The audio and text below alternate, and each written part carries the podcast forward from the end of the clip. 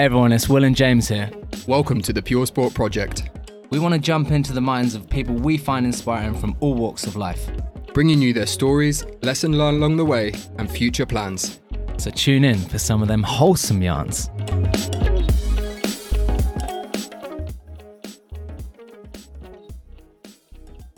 Welcome back to the Pure Sport Project. Myself and Will are joined by Caspar M. Rose. Is that correct? What's the M for?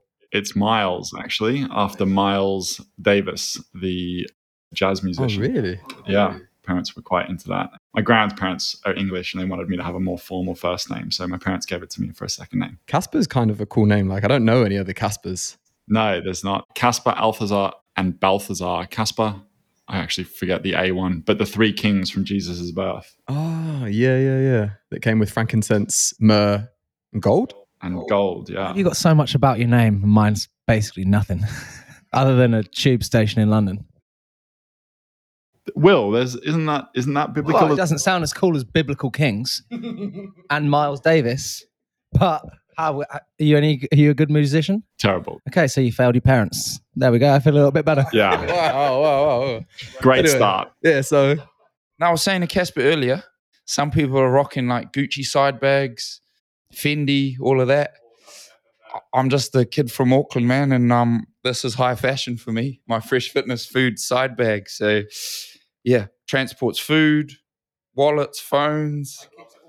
Yeah, yeah. It's got my ice pack in there. Do you know where I see a lot of them now? And this is zero reference to you, but I see a lot of, when I say a lot, maybe once a year, homeless people have them actually now, collecting coins in them quite a lot. Yeah. Yeah. Fresh fitness food bags. Uh, there's a guy at Fulham Broadway who's got one. Yeah, I mean, look, my front door is right on the main road, and I had to organize a key, which is an amazing part of the fresh fitness food. Like you can actually organize and have your key, and they drop off inside the house, which is cool. But before I got around to that, because I'm not very good at admin, before I got around to organizing that, I kindly donated few of my meals to the local homeless community. Um, okay, they helped themselves uh, when I was outside because I missed I missed the phone call from the delivery guy, but it's one of those ones, you know, me, Fresh Fitness Food, we're just doing our best for the for the community of London. Do you know, you know what though? We, we ship about 100,000 meals a month now.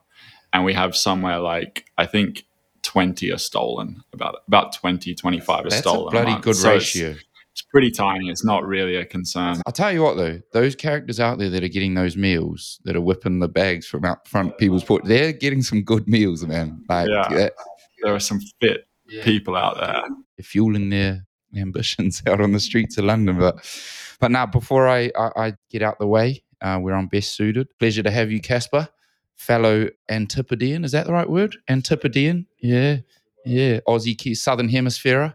But always, it's really good to see a you know a, a guy from the other side of the world out here building a, an amazing business and serving people. And now we're we're really proud to be aligned with you and um, doing a cool partnership with Fresh Fitness Food. And we've loved to we've loved getting to know your team and and you and the community that you've built and, and crossing over. And it's a very very like-minded group of people who are health conscious, community conscious about their active lifestyle and something that both of us are, are love promoting. So pleasure to have you, man. Thanks, man. Yeah, looking forward to reading, meeting the rest of your team as well. Love to go up and say hi before you. We'll get up. You'll be doing a pre- PowerPoint presentation. I hope it's ready in no time. Great. YouTube, YouTube. Nah, good to have you, man. I'll leave you guys to it. Thanks so much, dude. Thanks for the flat white too. Thanks for the coffees, G man.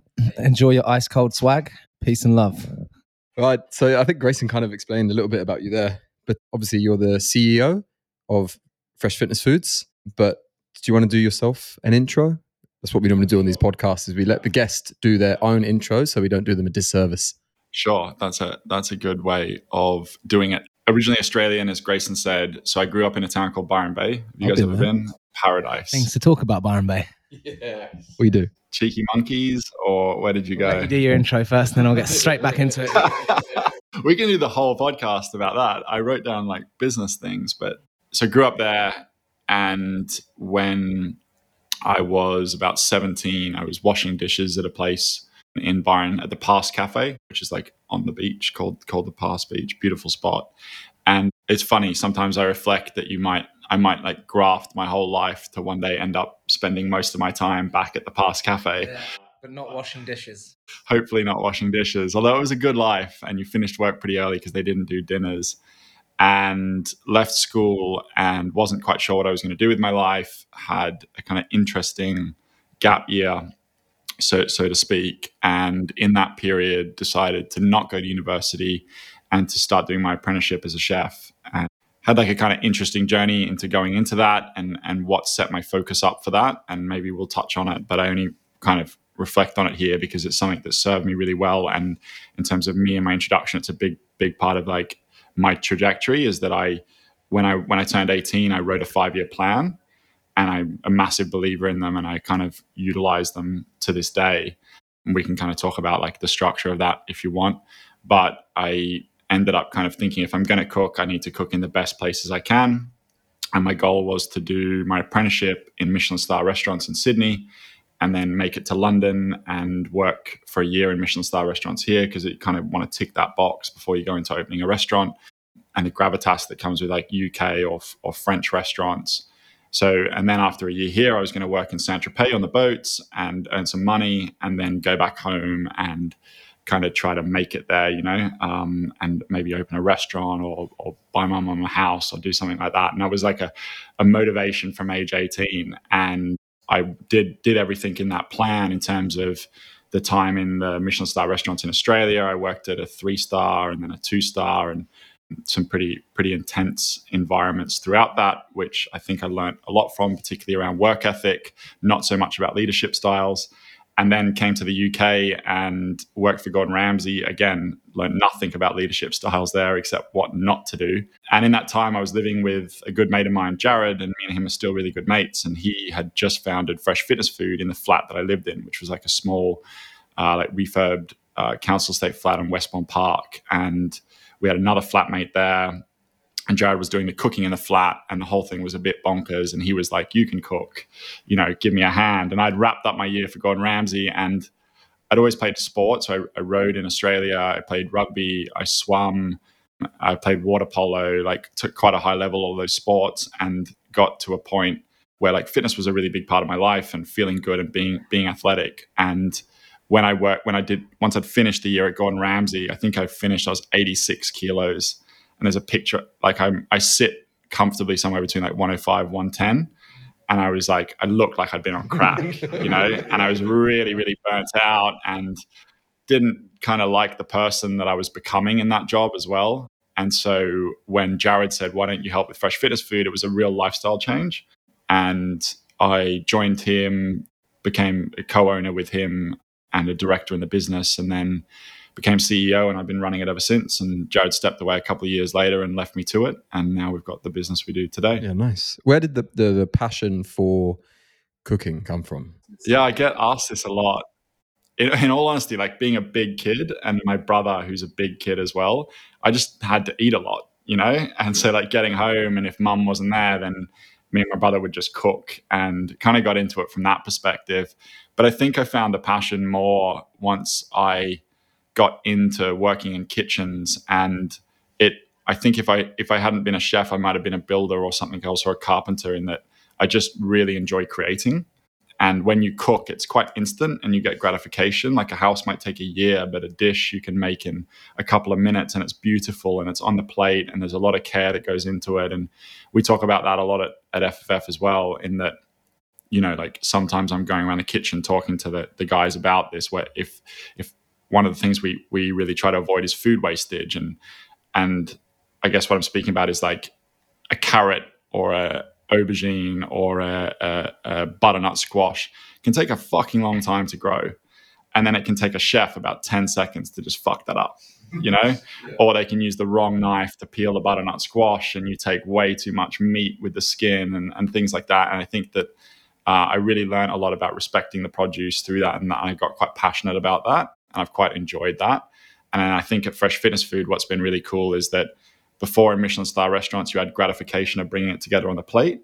And then when it became into Fresh Fitness Food, it wasn't just that we were putting like great produce into a tub and then shipping it to a customer. And it wasn't just that it was going to be tasty, but it was that it did something really positive for that person. You know, when you do French cooking in restaurants, a lot of fat, a lot of salt, you never ever think about the macronutrients of what you're putting together on a plate.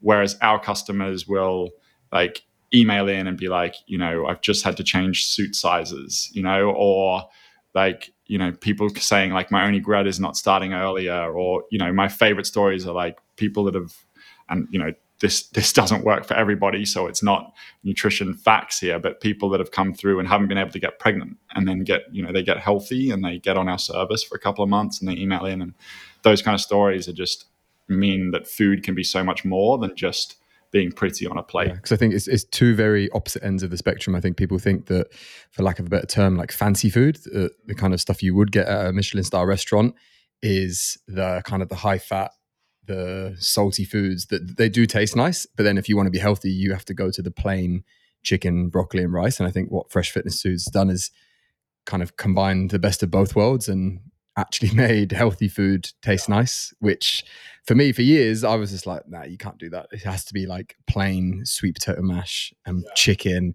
And that's the only way you can be healthy. So it's actually quite refreshing for someone who's actually got some experience in cooking good tasting food to then bring that into the the fitness world as well. Yeah, and that that was like the goal from very early on, both for like commercial reasons and also for for the fact that it got good good nutrition consistently to a customer. But commercially, when we looked at the market early in the early years, like go back 2016, 2017, looking at the market and thinking there's a lot of chicken broccoli out there.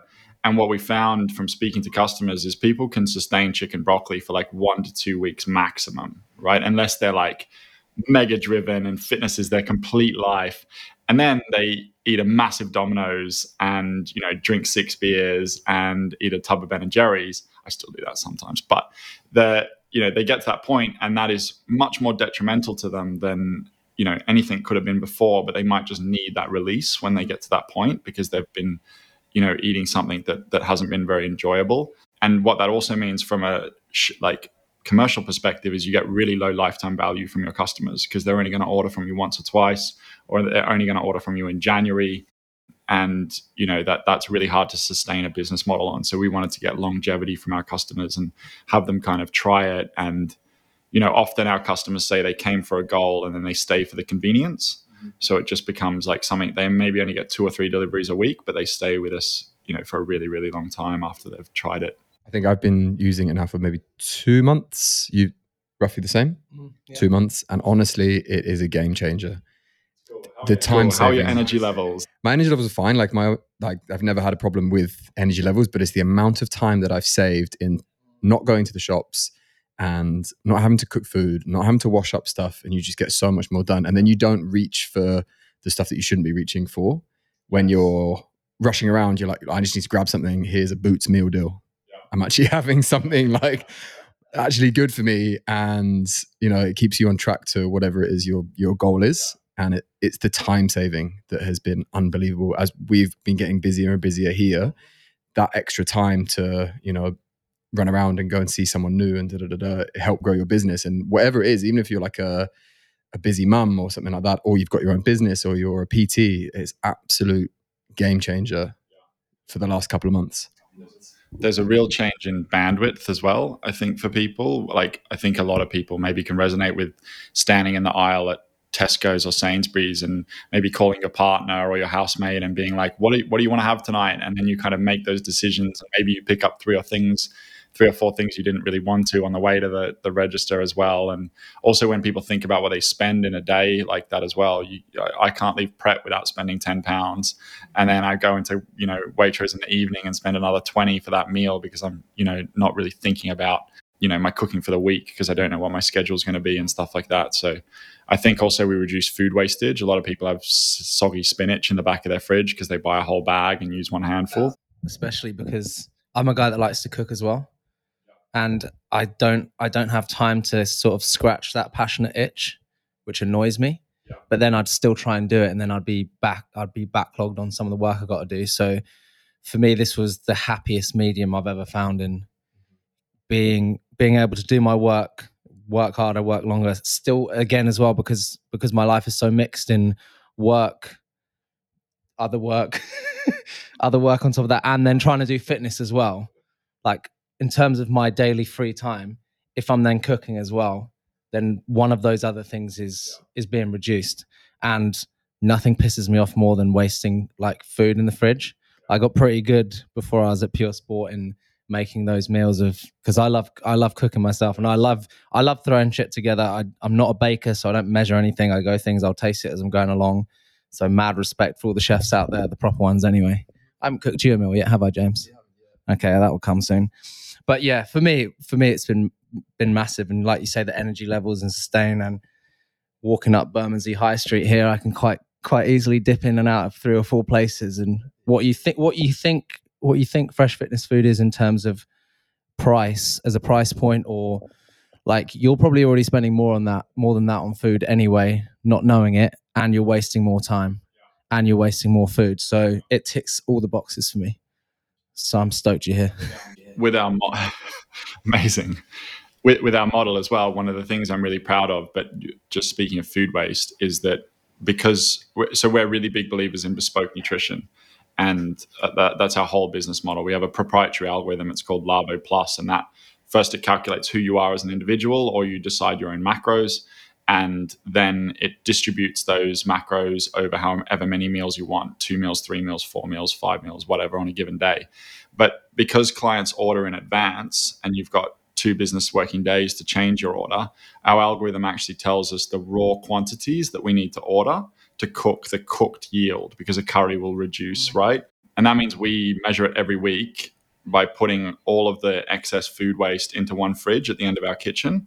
And then we measure that up as volume against the volume from the week. And it's usually between like 0.2 and 0.3% of the entire food that we cook for the week. And then we ship all of that out to either families in need for free or to soup kitchens around London. We're doing that for two years now. So we're 100% food efficient as a business. Well, that is a stat.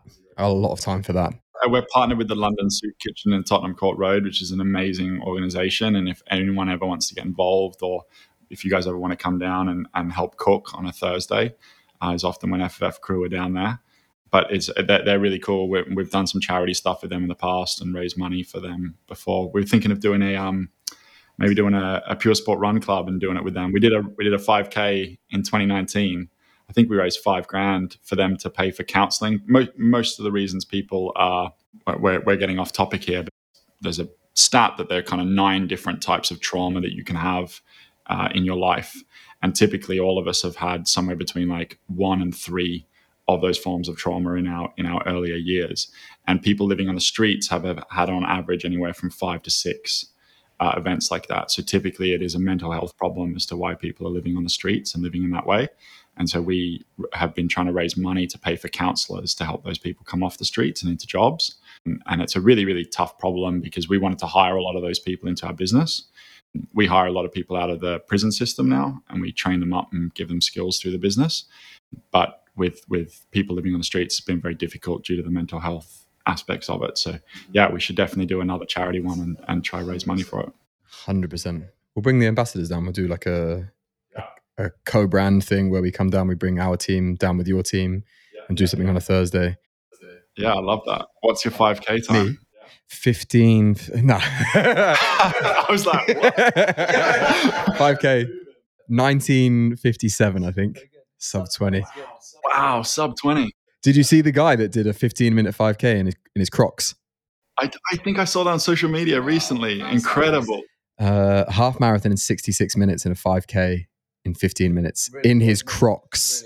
And he doesn't even look like an athlete. He just looks like a regular guy that plays World of Warcraft and just, yeah, unreal. That was a. What's yours, Will? Go on, impress us. It's not 17 and it should be, but. What's yours? Uh, the quickest I've ever done it is 21 and a half minutes. That's decent for 105 kilos. Yeah. That I'm really not a runner. I blew my knee out playing rugby. Like, what position were you? Uh, I played rugby league, so it's like second row lock. I don't understand the positions in rugby league. Do you? Rugby league's a pretty stupid sport altogether. It's like run back 10 meters and then smash into each other. Run hard and straight for like four tackles, is it? And then kick it and hope someone picks it up. I always consider it as like a bleep test with tackling. Yeah. There's one thing I wanted to talk about your past and um, getting back to Byron Bay. Really interested. You ever been Nimbin? Have you? Yeah, They do the um they do the other side of the marijuana plants. They don't just they they don't have CBD there unless there there wasn't anyone I was there. They did have a lot of the THC version. And every person, their grandma and their dog was selling cookies. it's an interesting place. Like it's obviously where a lot of tourists go to. My dad lives like about 30 minutes from Nimbin. My dad's a pretty wild guy. He has a he lives like on an almost completely self-sustainable property in terms of growing all of his own vegetables and things like that. And uh, it's it's very cool. And so I've been out to Nimbin a couple of times. Don't love it personally, but I think it's it's got like a really touristy side, and then it's got a really dark kind of grungy side because that that drug element to it's just gotten worse and worse. It's strange how I don't know how these places exist, but they kind of do. If everyone knows, but why does it still happen? Hmm. It's just like carry on and get on with it kind of vibe, isn't it? Amazing country though out there. Good good Yeah. bush. I had a little trip out there. I think I jumped on the Happy Bus or something. I think that's what it was Yeah. called from Byron I Bay. had some guy that was like 70 years old. It was obviously like a flowery bus. Yeah, yeah, yeah. Rainbows on it and stuff. Yeah, yeah, that probably had the same guy. Nimbin day trip. One of the strangest experiences in my life. I thought I was in a dream. Like, I remember going out the back of this shop and like chatting to this guy, and I was like, "Are you even a human?" I don't understand. Like, he was so like weird and small. It's it was really uh, interesting place. I think my mate's dad still runs that bus company that takes the Happy out Bus. there. Is that what it's called? Something like that, isn't it? The Happy Bus. Something like that. Yeah. Shout out to Tom Merritt's dad. Shout dad. out Tom Merritt's dad. But that was there was an interesting thing in there. You said your dad lives on a self-sustained farm nearby. Do you think that's where you got your passion from for reducing food? Did you grow up in that kind of sense, or is this? I think Byron Bay is like a very holistic, sustainably focused place, you know. And when you grow up in that kind of environment, it's it's not necessarily something that's like pushed on you. It's just obvious out there, you know. Like it's and much more than anywhere else I've ever been in the world.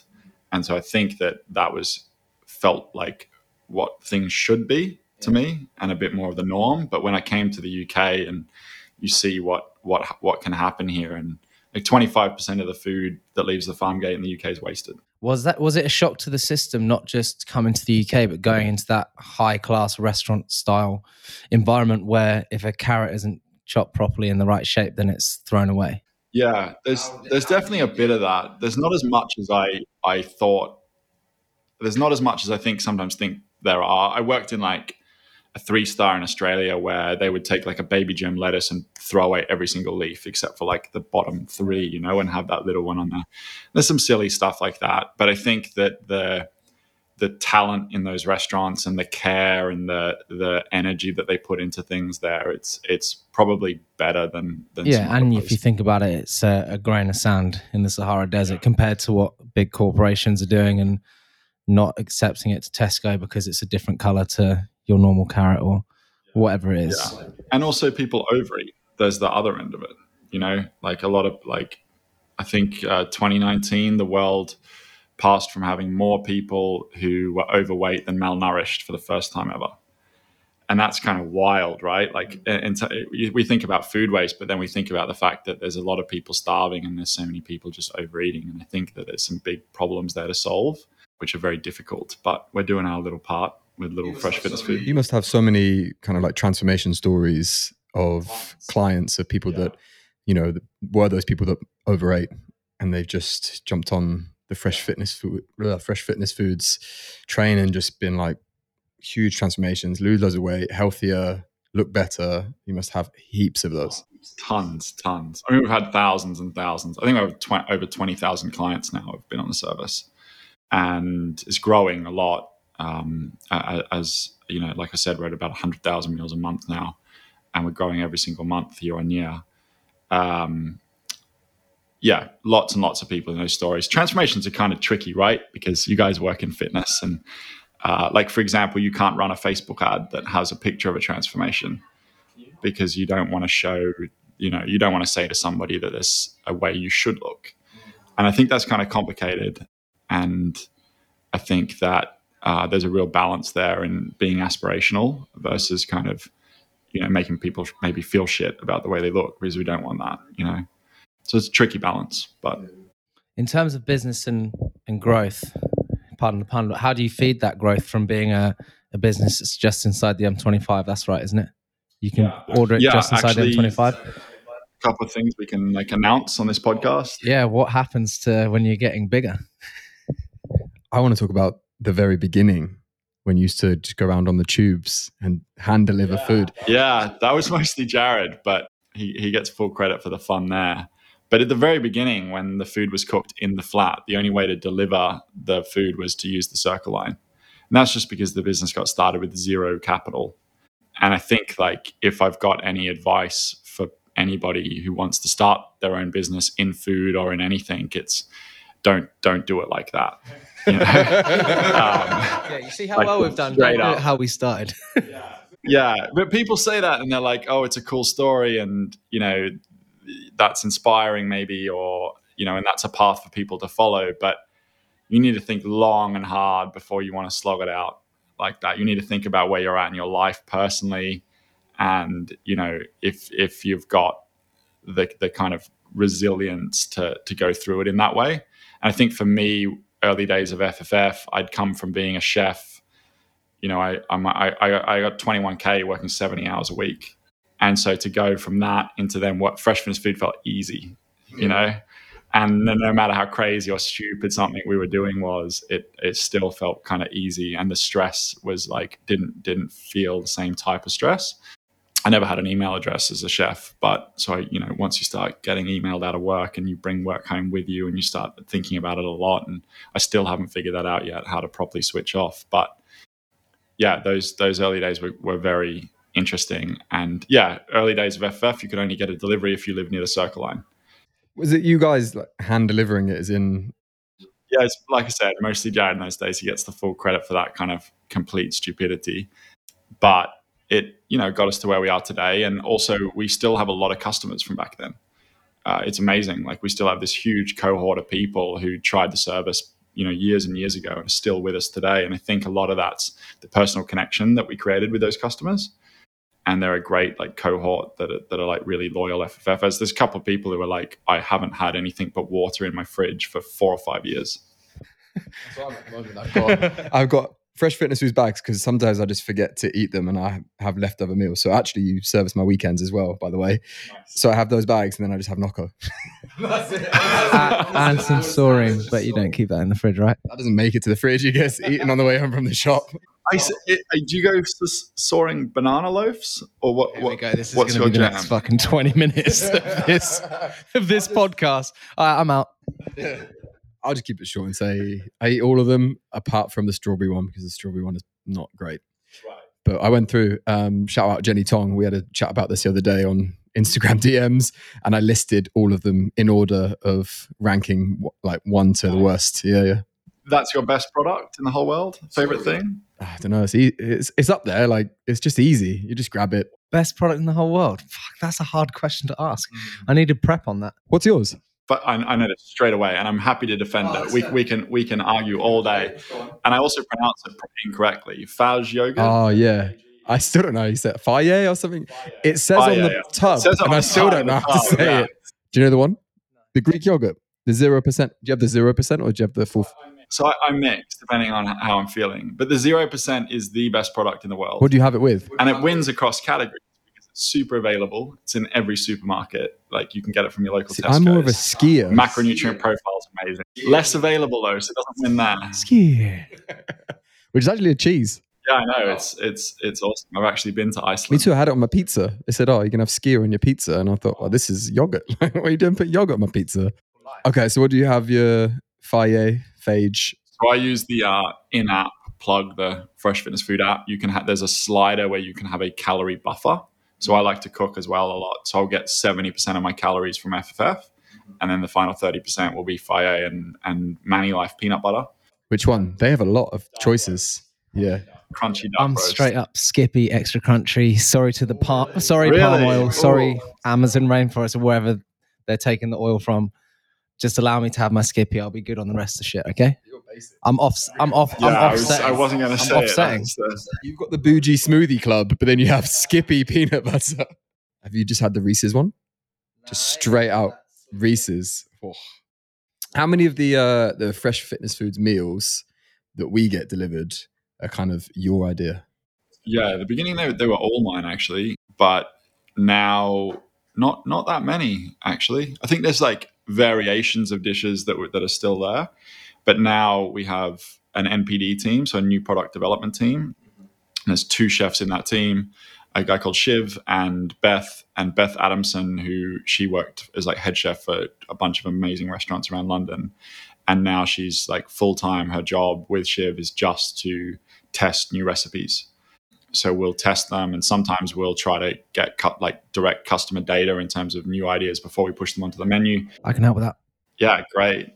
But also you see i don't know if you guys seen an app but when you click on a recipe to log it you can star rate it out of five. Yeah. and so beth looks at lowest star rated meals and then swaps them out of the menu each month as well as looking at what's seasonal. So this week our summer menu just dropped. So there's a lot of like different produce starting to come through over the next couple of months. The seasons in the uk are typically like may right through to september most of our produce about 70% of it comes from the uk um, and that's for all of us in general in terms of supermarkets and things like that and then on the other six months of the year that flicks to most of it comes from the eu so brexit wasn't very smart was it but the, that I'm shaking my head right now. If you're not watching this, I'm just here shook, shaking my head.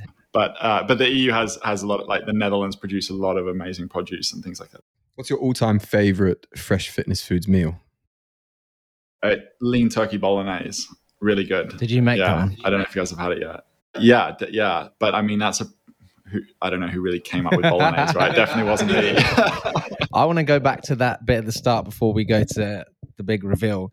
Circle line. How did you market that? Did you just slap up stickers on the circle line like fresh fitness food? We can take care of your life through meals, or how did you advertise that? What year was this? that goes back like 2013 2014 So it wasn't even like big social media time, kind of just kind of starting really. What was the strategy? and like we weren't that savvy either to, to I think, the, I think the cool thing about business, especially when you're young, is just you. I swear everyone's just making it up as they go along. Everyone wants this. Um, how did you do it? Because I'm going to implement it, and there must be like step one, step two, step three to success. And I swear, you might answer this differently, but I swear people are just making it up and doing the best they can. I think so. I think I talk to a lot of different business owners now. Um, like I was at dinner with with Grayson the other week, chatting to him about it, um, and I meet a lot of different people. Whether I'm giving them advice, even though I, I have a lot of imposter syndrome about doing that, but or I'm getting advice from them because I think that's a really great kind of underutilized tool is just asking people for advice and then and then talking things through with them. And I think that sorry, I'm going a bit off topic here, but there are some people who like sometimes I meet guys who made a lot of money in the city and they're like great on Excel and they can run a spreadsheet and they're, they're often super smart and well studied and maybe they worked in consulting and stuff like that. And those guys are typically pretty good in the earlier years because they're quite analytical and they'll start a business and be very, very structured and process driven and things like that. Sometimes, you know, maybe they are less passionate about it and have less grit when it when it gets to the like the, the more difficult parts. I'm, I'm massively generalizing here. And then you've got kind of idiots like me and people who, you know, start off running a business with zero experience and first time CEO and make a lot of mistakes. And, you know, if I'd been an employee, I would have been fired kind of mistakes. Mm-hmm. But you're in a position where you can make them and learn from them and, and grow with it. I would say that that the number one factor for success that I see and that I would recommend to anybody is well, first of all, let me just say that like the the shiny, like exciting bit about being an entrepreneur or a CEO or a founder or running a business is really out there. And I think it's I think it's put on a bit of a pedestal. And I think there's nothing wrong with having a job and having a hobby outside of that job. You don't need to run a business to be happy in your life, and you don't need to run a business to have the type of lifestyle you want.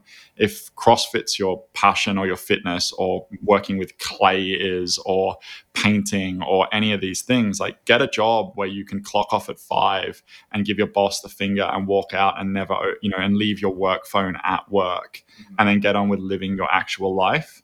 Because if you go into running a business that you're not truly interested in and passionate about, then one, you're doing a disservice to yourself and your life because you're going to take that home with you. And two, you're kind of doing a disservice to your employees because my biggest responsibility is their success. And I have about 70, 75 full time people that rely on me to pay their rent and to make their mortgages and to take care of their kids. And if I go in it and I'm not all in and I'm not making every decision with the right type of principles or values, then I'm really putting a lot of their lives at risk. And I think that they, it, unless you're kind of really up for that, like just get a hobby and a job, you know, and maybe sell stuff on Etsy.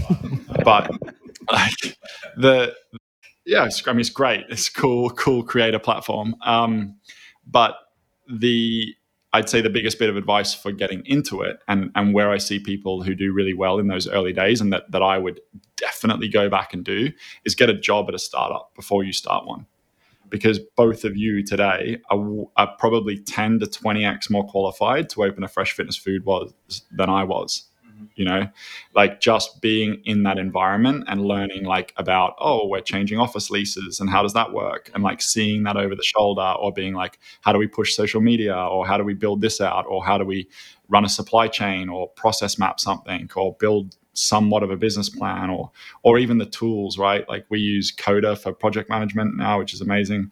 I think you guys use um, clickup which is like a similar up. platform. Represent yo shit motherfucker. Sorry that's a j. Cole song in which he says ClickUp so i play it every monday.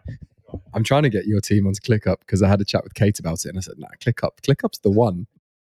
I, I mean, I'm I'm all ears. We'll definitely we, we've we've tried them all. Monday, Trello, we like Coda. I'll give you my affiliate code. You can sign up for Click. right, Cheers. Thank you. Shout out. James dollar ten for. Yeah. yeah, I mean, all those things are massively helpful. And at the beginning, we we were like terrible at all of them. So early days. What we did though, which was really, I guess, obvious for us in the early days, was people working out in gyms were our bread and butter and they were low hanging fruit because they already had a goal, they were already active. And so we would just go to gyms and ask them to refer their clients to us on the service. And I think 90% of our customers came from that. And then slowly it became referrals from people on the service. And now referrals make up about 52% of our customers in 2020 were from referrals. And that's been really, really strong for us. Are you, are you happy with that balance? Do you like do you like that the fact that referrals work and you still get almost half of your business still through organic searches or something that not discounted? like that. so it's like i guess for me it's kind of a throw up. It's like you want the people you bring in to do well from that structure but you also don't want your whole business to be a discount do you? Yeah. so. Yeah. Yeah. Uh, yeah interesting point. I think for us it's like where does the so so we run everything off off a off like what, what's pretty standard for an online D2C brand, which is like a CAC to LTV ratio. So we look at what is the cost of acquiring a customer versus the lifetime value that we get from that customer. And then we try to run like a decent ratio against those two things. And for us, that there might be a discount through the referral system, but what's the value of that discount versus the CAC that we might spend on an online channel? Mm. And usually a referral is significantly cheaper. So we don't mind bringing the customer on like that, but then keeping them on, we move them from discounts to just what the service costs because it's bespoke meals delivered to you every single day you know? It's never going to be super high margin and that's when we kind of transition them through that that product life cycle.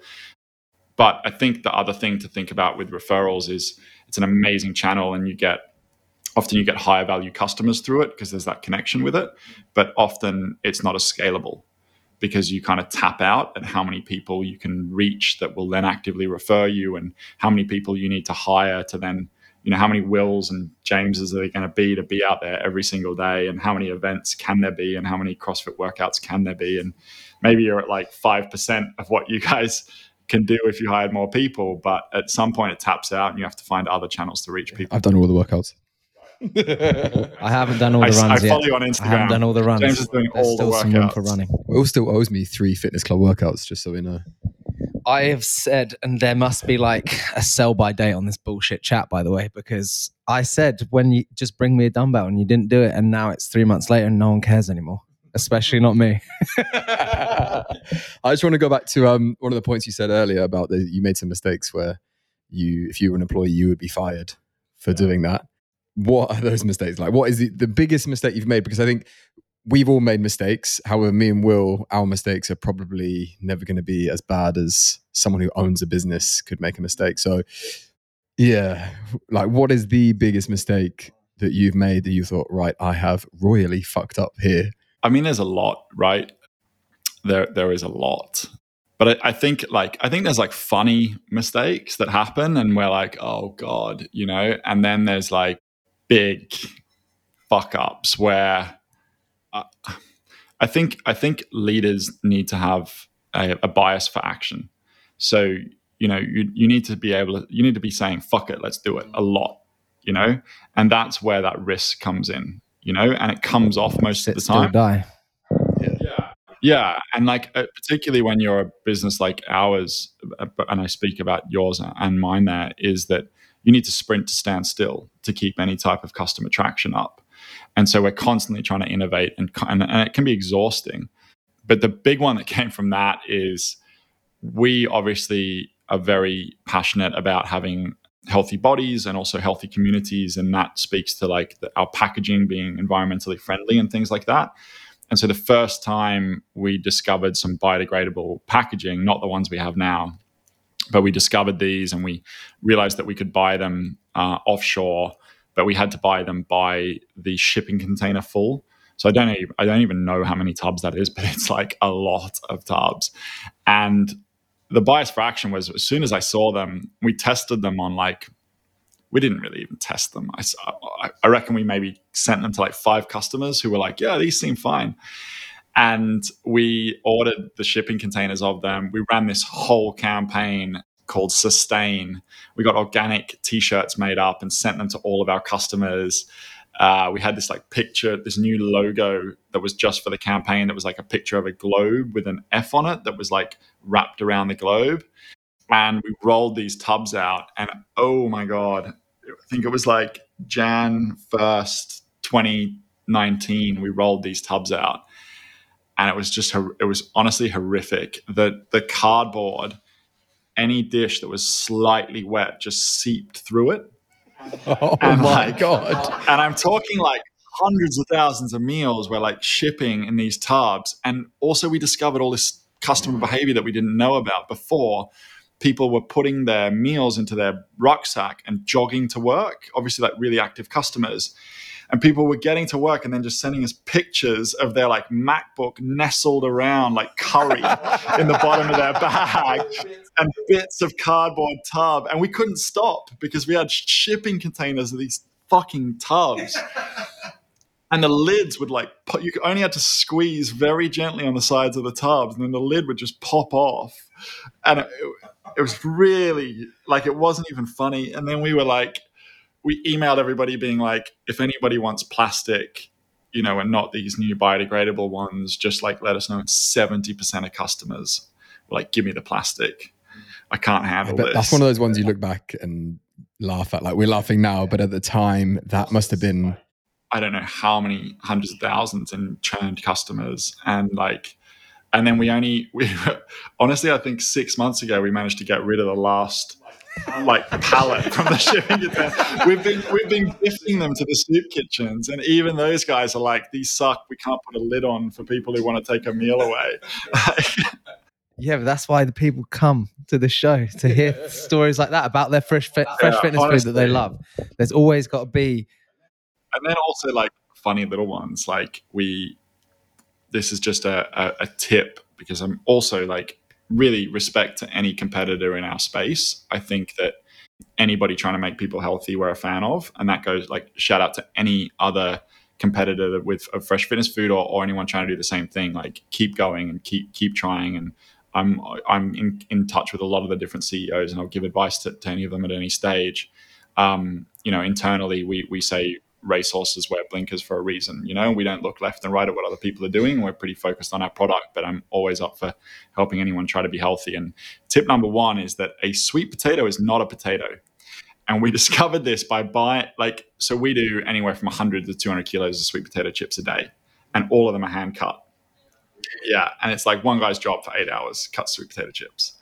And a couple of years ago, we were like, oh my God, we've solved this problem. And we bought a potato chipper for like six grand Mm. and all the chefs are like stood round and we put the potato into it and it just like sharts the potato at the bottom of it into like a million pieces. And then we're like maybe add two at once. And then it just goes and then we're like maybe a box. And just like goes Was that your 0.2% We waste call them that week? we're like this doesn't work. And he's like a sweet potato is not a potato. Oh, wow, is that not in the little asterisk? Like, Is it a tuber? Is that a potato? Uh, yeah, I think so. Yeah, a sweet potato is much more dense, and a, and a sweet potato is much more fibrous, and so it can't handle it. And we're actually now just investing in a machine that can do it. To get a machine that properly chips sweet potatoes costs about sixty grand. Six zero. thousands percent more expensive. Dan will probably come back to me and goes, "You remember that podcast you did with Caspar? Well, your your ratios are wrong in terms of the price increase." Shout out Dan the Magnificent. That guy's out of a job though. Unless he's going to now look after the machine because a 60 grand machine needs to be looked after. He's he's just going to work on seasoning and, and refinements and things like that. But I'd treat that like a Uh, Rolls his Royce. I'd be oiling that up thank every you. day, cleaning it. 60 grand is a lot on a chipper. Hundred kilos of sweet potato a day, though. Two hundred a day. I think that's. I think you're this getting it thing back you just drop them in and it just cuts perfect chips. Wow! You'll see the difference in a couple of weeks. Yeah, weeks. can't can't wait for my first sweet potato chip delivery.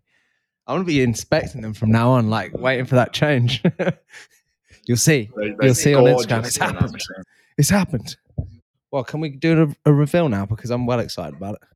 If you're hearing buffering, it's not. We're just really good at podcasting.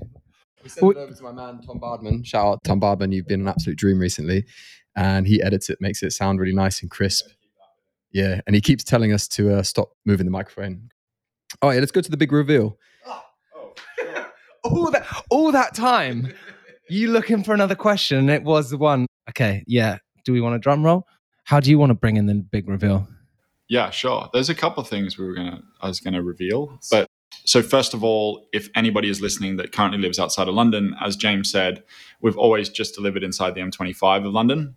But from August onwards, you will be able to get a delivery anywhere in the UK of fresh fitness food bespoke, which is super exciting. And I think gonna change our business in a lot of ways. I think we'll kind of look for some big partners nationwide. We've already tapped into a couple of them that that we'll be announcing over the next couple of months. Can't announce them yet because we're in trial phases with them, but you'll see you'll see those things come out soon.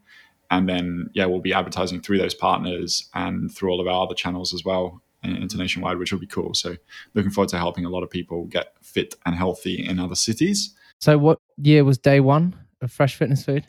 So we left the flat 2014. 2014. So seven years in the making to get outside.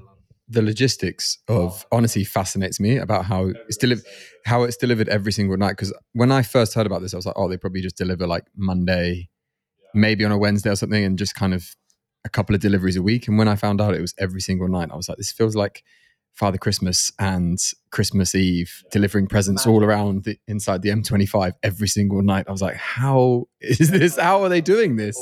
You ever had a messed up delivery? No, there was a couple of times when the front door was locked, like the, the bottom outdoor, so they had to leave it downstairs. But apart from that, it's been perfect. I heard them come once. yeah, we have a super high success rate. It's pretty amazing. We have something like like some ridiculous stat, like ninety nine point nine nine nine nine or something success rate on our deliveries, which is pretty incredible. Our drivers are we have really low staff turnover rate. Actually, our core team is about sixty people, and then we kind of have uh, other people in in kind of different areas. But that core team has something like five percent staff turnover annually um, which is really really cool. And that's i think down to the culture that we build within the business but the drivers have managed to become a part of that culture. So we have like 15 drivers that work for us and a lot of them have been some of them are there since the flat. They used to pick they used to pick up from and used to sit and watch sky movies in the living room until the boxes were, were packed up. Yeah an amazing mistake was when we went to our first proper kitchen and we were like, we are ballers, and went in here, and there was like, it was the, the room must have been like twice the size of this, and there was a stove against the wall, and induction hoods, and like a proper fridge that wasn't like a home fridge, and I was like, yes, and all the produce had turned up, and we hadn't got gas fitted. We were like. We were like, oh, yeah, that's important. And uh, we put everything in an Addison Lee, which was the thing back then, and went back to the flat. Back to the roots. yeah, no, that the drivers have been with us a long time, so they do an amazing job. Shout out to, to all the drivers. And we have the logistics of it are, are pretty amazing, but it, it's very automated now as well. So Lavo Plus, that, that algorithm I mentioned, the moment somebody clicks order and sets their delivery pattern, the algorithm calculates the raw quantities we need to order for each of their days and it calculates how much needs to be weighed into each of their tubs. It pushes directly to a label printer, and it also does their route in terms of where they're going to sit in the route on that driver's round. And so when the meals get boxed, they get boxed and then they get put into like this mega, we call it the mega fridge. And in there they get sorted and then they go into the bags. And then the driver comes and the, the arrangement of his bags is already in route order. So he loads into his van and the last bag that goes in is his first drop and then he opens up his phone, which it automatically gets emailed to him, and he does his round, and hopefully picks up the old cooler bags from the customers. This is some serious software, mm. like very yeah. bespoke software as well. Yeah, completely built it ourselves as well. We, uh, our engineers are amazing. I think we have eight full time engineers at the moment, so they're coding the next couple of exciting things that are happening. Was this a gradual process? Was it like, oh, we need, we've got this problem, we can make it more efficient, we need a bit of software, and it was you create something for that specific thing and then you added on more and more or was there a day when you said we've got all of these problems we need a solution let's create some software and before that it was kind of just like finish you had a you had a system in place but the system was kind of in your head and you'd kind of figured out and then you were like no we need something more efficient than this if we're going to scale up yeah i i think both I guess this is I, I'm, I want to be like as practical and tangible as I can for anybody listening that might want to like take something from this. And I think one of the, and reach out to me if you need any questions about tech or, or anything like that. Um, more than happy to help anybody with that because the world of pain that we went through to get to where we are today, I don't ever want to see anybody go through that. And I think most of that was down to like a lack of capital. And we only raised like a seed round in 2016. That's the only money we've raised to date and as we like look to become an international business we'll we'll start to go out and raise um, more capital to do that and there's a couple of cities on the horizon which is really cool but going back to the the technology behind it and and building that out like on one hand when you run a business without capital you get to a point where you learn exactly what you need by doing it free and cheaply in spreadsheets and Google Docs and things like that. And then you get to a point where you're like, okay, we know exactly what we need now, pretty much at that point in time. And now let's invest capital and do it. But in that lead up time, you churn so many customers and you and you create so many pain points within the business and make life so difficult for yourself that it's a real toss up between do I get capital early and build something shiny, but it might be the wrong thing because I haven't had the years of iterations in, you know, free software, so to speak, to do that but my favorite employee story, and shout out to Pedro, and I think he just deserves all the accolades he gets. Uh, we're still very, very good friends. Early days of yeah, of course. You want to hear the story? Yeah. uh, early early days of of Fresh Fitness Food to try to support our cash flow. We came up with these like amazing sandwich recipes, like really banging sandwiches, and we started this like side brand called Sliced, and we used to sell sandwiches to East London cafes um, who would then stock them in their their shop windows or whatever. And so like one area of the kitchen was just for making sandwiches. And we needed I was like making the sandwiches as well as kind of being head chef as well as doing like customer services. And we needed some a chef to help us with that. So we put a job ad up and we I get uh, a call at like 10 in the morning. This guy called Pedro applied for the job and I was like coming for the trial and uh, get a call at like 10 a.m. in the morning, and he's like, "Hey, I'm at this address," and I was like, "That's not the address," and he was like, "Oh." And I was like, "This is the correct address." And then he like came. he looked on Google Maps, and it sent him somewhere wrong. And he turned up at midday, and he just walks in and sees this like shit show of me like running around like a headless chalk. And I'm like, "Right, buddy, you're on the sandwiches. Like, get in here." And he just goes, "Nope, I'm leaving." And I was like, "Great, like, thanks, buddy." and he's like, "I'll be back tomorrow." And I was like, sure you will. And then he just left, turned up the next morning, half an hour early, and he was like, I want to show you that I can do it properly. And I want to do a full day to show you what I've got. And he was a Spanish guy, terrible English. You still have terrible English, Pedro. and he did an amazing day and followed everything like that I said like completely perfectly. And I even caught him like you know months later, still like telling other people like you have to do it properly, you have to do it like this, you know. And at the time, all of the customers' files were built in these like really ugly spreadsheets that I'd put together with Jared of like you know it, it, was really ugly but we were manually balancing every client in spreadsheets to, to give them bespoke macros and he used to walk past me all the time, Pedro, and he was like, "You know, I'm pretty good at spreadsheets. You want a hand?" And I was like, "No, no, no, no, it's fine. Just like get on with the sandwiches." and then he like stepped up and became head of packing, and then he was like a grill chef. And then he's like, "Buddy, I'm really good at spreadsheets." He's like, "I'm actually a banker from Spain." And you know, I've just come over to the UK to learn English and look for like different career paths. And I was like, okay, fine, like take a seat, you know, do an hour at the afternoon on, on these spreadsheets. And he built the most incredible spreadsheet, like redesigned the whole system. And we did things with Excel that like aren't you're not meant to do with Excel, like really wild stuff, like macro on macro, building like, you know, customer pulling orders from our WordPress front end directly into like a Dropbox. We couldn't even afford business Dropbox. It was like Dropbox personal. And would, like pull That's what we're doing. oh, we all got the same login. We all log in. We all log in with Grayson's email. We're stealing from you every day, bitch. you gotta respect the hustle.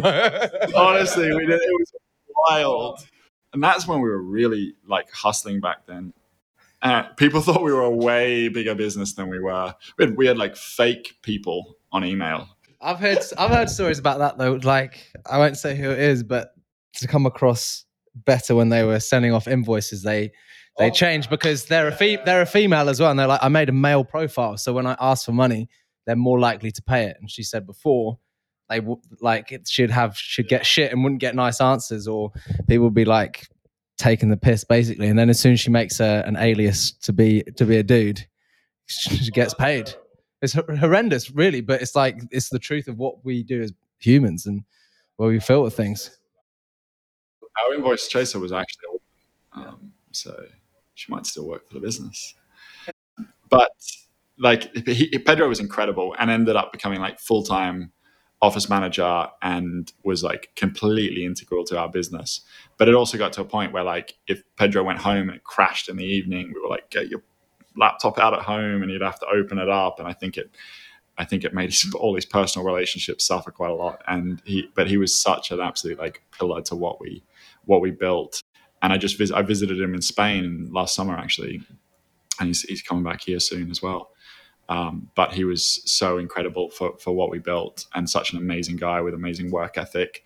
And then in uh, end of 2018, another amazing, like I have the most incredible team of like ultra smart, super talented people. Often we hired people with very limited experience because we've been on like such a budget. And so that talent, we've had to level them up through the business. And another good one is Emma Rose, who we're not related, but she, when she started, she uh, you know, came to the interview, and I actually only spoke to her about this recently. She got to the interview, and we were like, "We can't afford to buy you a laptop if you got your own one." And she told me the other day that she actually lied and said yes, and then quickly went out and bought a laptop. And we used to work out of like Starbucks, or there's a really musty old members club called the Institute of Directors on Pall Mall, and it's like full of just like 90 year old guys in suits, and they have the cheapest membership. I think there's like a young entrepreneurs one or something that's like 250 pounds for the whole year and you can bring seven guests. Wow. and so we just turn up with like loads of people and then go outside and eat the fff meals and never order off their menu. And they really hated us. So she came work there with us and she is super smart and super detail orientated and ended up because she's now our cpo chief product officer manages all the engineers uh, manages everything across like product and client lifecycle and me and her went out and found um, the right engineers and built out this like incredible kind of spec for we, we spent like a week locked in a room with with these engineers and built out exactly what we needed based on all the spreadsheet models and things like that and that's when we built Lavo. It took a year to build, and then we launched it October 14th, 2019. And it completely like revolutionized the business from from that point onwards. Wow. And all the shit you have to get go through to get to that point. yeah and then you just upload some more shit onto your plate so you can expand. But now it's like pretty automated. Everything you wake up in the morning and it's there. Actually, there's like there's some work that happens outside of the algorithm. what are the other reveals you got? If there's some other ones other than uh, bespoke, bespoke. So we are, yeah. Well, I, I think a lot of it like just follow Fresh Fitness Foods social media platforms, and you'll see like some of the cool stuff come out. But one of the things that we've been working on for about a year now is we're launching nothing similar to like what you guys are doing, but we're launching a full range of supplements, which we kind of like were really thought about long and hard about how we were going to do it because everything we wanted to do was bespoke. And I think a lot of people are just smashing a multivitamin these days for absolutely no reason other than like expensive urine. Fluorescent. I've had that before, and I was like, I messaged my mate who's a nutritionist, and I was like, I've been um, taking these multivitamins, and literally, like my pee is glowing, like glowing yellow green. He was like, Yeah, you're just peeing it all out. So you don't need to take those. Yeah, you don't need to take those. But we are so so we've come up with nine different ones, like quite they're super high bioavailability and they are like extremely high quality. And they uh, there's nine different. So you've got like a magnesium and a vitamin D and things like that. And now when you order your fresh fitness food, we launch them to complete the circle. So when you order, if you're vegan, it might automatically recommend a B12. If you live in London, it might recommend a vitamin D it kind of bases, you know, if you exclude salmon and other oily fish and things like that, it might recommend an omega. Um, so it's just bespoke recommendations to go along with your fresh fitness food um, to kind of complete the, the whole circle. So you get 100% of your nutrition from fresh fitness food. Now, all you need to do is uh, create an algorithm that works out for them. And then you've completed the, the whole cycle. Do you still train yourself? Obviously, you're quite a dense bloke, but yeah, I, my training, um, I'd love it to be more consistent. It, but I often find myself, as I'm sure you guys have experienced this, of like training with a lot of partner gyms and stuff like that all the mm-hmm. time. So it'll be like, you know, Barry's and then core, and then it'll be a CrossFit workout. And then, like on Saturday, I did the Turf Games thing at Farm Fitness. Oh, yeah. Why the worm? God, oh, that yeah. really awful. You awful. get it right, you get it right. That's great. You get it wrong, and somebody in your team is going to get fucked up by the worm. somebody takes the brunt of it. Haven't really done the worm properly before, and then we also lost out because we only had four in our team and not five, and we're all there like trying to pick it up. And then Lee Phillips, thank you so much for doing this, Lee. Like runs over and is like, "You've only got four. And I can't do his deep manly Welsh accent. Um, and just like all of a sudden, I felt the thing just become extremely light and flick onto the shoulder because he's an absolute weapon. And then we were able to like run up and down the field with it, and then 15 burpees back and forth over it, which I was kind of just crawling over it by the end of it. But yeah, I mean, I train. It's it's quite inconsistent. I also really like cycling um, or spinning. I for the last three years, I teach uh, Sunday spin classes at Ride Republic, which is like a competitive spin studio. So everybody's on Kate the wall. Mentioned, did Kate go and do one on yeah, Friday? she's getting into it. Yeah, she came to. So we're also doing like weekly workouts as a team after work. Our team's on summer hours at the moment, so they start at seven thirty in the morning, mm-hmm. and then they clock off about four four thirty, and then cool. Through through the week we try to just because there's more daylight and people have lives, you know, outside of their jobs. So we did. They all came to my class actually yeah. uh, which was a lot of fun on a Thursday afternoon. We're doing like a different different gym every week, yeah. uh, and it's quite tough because everybody is gets a bit competitive once they're on the wall. Mm. A little bit unfair because it's it's not scaled to your weight, so it's like what output over forty five minutes. Yeah. If you're listening to this, Ben Parker, you're not allowed to go. he is the most competitive and equally fucking talented athlete around. So. Oh, I want to oh, get you all in there. See who's got the best lungs. Well, all right, we'll book it in or we can do pure sport versus fresh fitness food, and then I'm bringing Ben Parker. Let's do that. Let's we'll do we'll do that. Then I'm not going to teach. Then I'm, i have yeah, to. we'll get you in. Yeah. So we've got that lined up, and then we've got the soup kitchen as well. Yeah. Do that. We'll make that a competition somehow as well. I don't know how, but we'll do it. Yeah. So yeah, definitely still still trying a competition, don't you, James? Yeah, that's all good. Yeah, I mean, I see your stuff. It's incredible. I reckon we could carry on for another three times this amount of time, but you're a busy guy with a, a big business. Have you got have you got a life motto you live by, or words that that keep you interested, or would pass on to someone else as a bit of inspiration? Yeah, I, a life motto that I live by. No, I think we could have talked through the the five year plan stuff. I think that there's a lot in that that I've tried to live and organize my life by.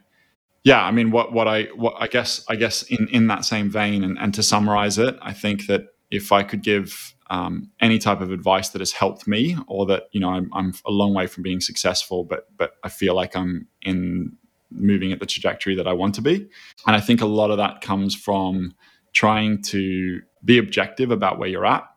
And so the way I, I look at a lot of like the progression I want to make in life is to to be really conscious of maybe where I want to be and where I'm at today and try to be step out of myself as much as I can and be objective about what I'm good at and what I'm not good at and what I need to learn and what I don't need to learn and then try to look at my life in blocks of time and think about you know how can I assign learning time to that time or how can I assign training time to that time and and to try to be structured in that way uh, has really really helped me.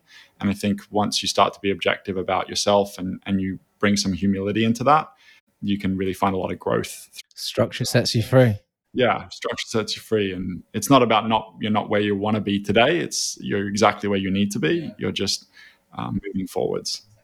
Yeah, because I know you mentioned it right at the beginning, and it was one of the questions that I wanted to speak to you about in terms of like when you were 18, you had this five year plan. When I was 18, I was like, I don't want to tell you what I was getting into. I didn't have a five year plan, I'll tell you that. But like that's really advanced, I guess, for someone that's 18 to have this kind of mentality. They think, right, where do I want to be in five years' time? I was thinking, right, where am I going out tonight? That was kind of where I was at when I was 18. So, first of all, like, where did that come from? Like that knowledge in terms of being thinking, oh, I need to have a five year plan. it's a good place to start and I think and I'll try to make that as like tangible and relevant uh, as I can for anyone who wants to like think about running their life in this kind of structure. And I think people sometimes shy away from that the, the, structure of it and you can do it in whatever way format you want. But me at the beginning in all honesty you know being a chef was was made kind of cool by your your TV chefs at the time and MasterChef Australia was really popular. But at the same time if I'm really honest about my mindset back then a lot of my friends were going to like fancy universities and doing like really cool things or they were going and studying business or maybe they were going into particular jobs through their families or, or whatever it was. And for me it was a little bit of maybe i was a bit embarrassed about just going straight into working and cooking. Um, and, and also as an apprentice chef you're often doing dishes or a lot of really shit jobs and you're also working every single friday saturday night. And so fomo as an 18 year old doing that was real and all the way right through my early 20s as well. And so for me, it was that by writing the five year plan in some pretty basic format, it's now like a, a pretty cool spreadsheet.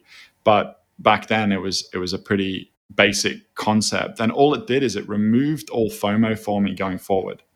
And that's what I'd recommend to anybody at any stage of their life to think about, particularly if you're just starting out or if you're going into something new, or maybe you're taking a massive pay cut to go and do something, is that it removes the, the FOMO from the equation and gives you that drive. And that Friday night, I'd be at work at 10 o'clock at night and our restaurant had a big glass window where you could like see the chefs through the window and i can't tell you how many times i saw mates walk past and wave when they were going to the pub and in my head, I would just go, it's part of your plan, it's part of your plan, it's part of your plan, it's part of your plan. And I think by having that and having that in the wall of my room when I was in Sydney and I was pushing like 60, 70 hours a week, that just being conscious that it was part of a bigger picture and that would lead to something that, you know, that ultimately did as well, you know, lead to, to where I wanted to be in life and the things I wanted to have or the relationships I wanted to have. So first of all, like that, that was the early days of it. And I think if you have nothing else other than some concept of how you're moving forward, it, it assists you in that way. Now, the way I structure it is by so I run, um, well, did pre-COVID workshops with with a lot of guys when they come out of the prison system, and then I work with them for a half day on developing these five-year plans, which is where a lot of the structure for it's come from. And the way I set it out, obviously, it, it, it, there's a whole half-day process to it, but in the quickest way I can describe on here that I hope might help somebody structure it is to first spend some time using an online form or anything else to understand what your personal values are, and mine are like, you know, generosity, freedom and, and and I've got a couple of others there. But working out what your personal values are, like helps refine the things that are going to make you content. Maybe not happy because we're also pushing for happiness, and often we have to do shit things towards moving towards those things. But those are the things that will make you content and sometimes really happy as well. And then second to that is having some kind of framework for making decisions. And I call them principles for making decisions. And the way to work that out is you can read Ray Dalio's Principles, which is like a free PDF download, or you can read the entire book. But I highly recommend that. He's got a pretty advanced set of principles. We have a set of principles within Fresh Fitness Food as well that we encourage people to work by.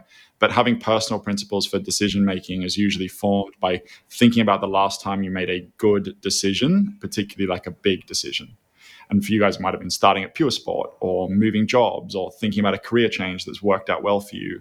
Or it might have been a personal relationship decision or something like that. And I encourage people to think about the things that they did in the lead up to making that decision. And that is often the principle you apply. And often for the guys who come out of prison, it's like, well, I call my mum, you know, and I'm like, cool, that's principle one. You know, the next time you've got a big decision, call your mum because you are now statistically increasing the chances of making a good decision.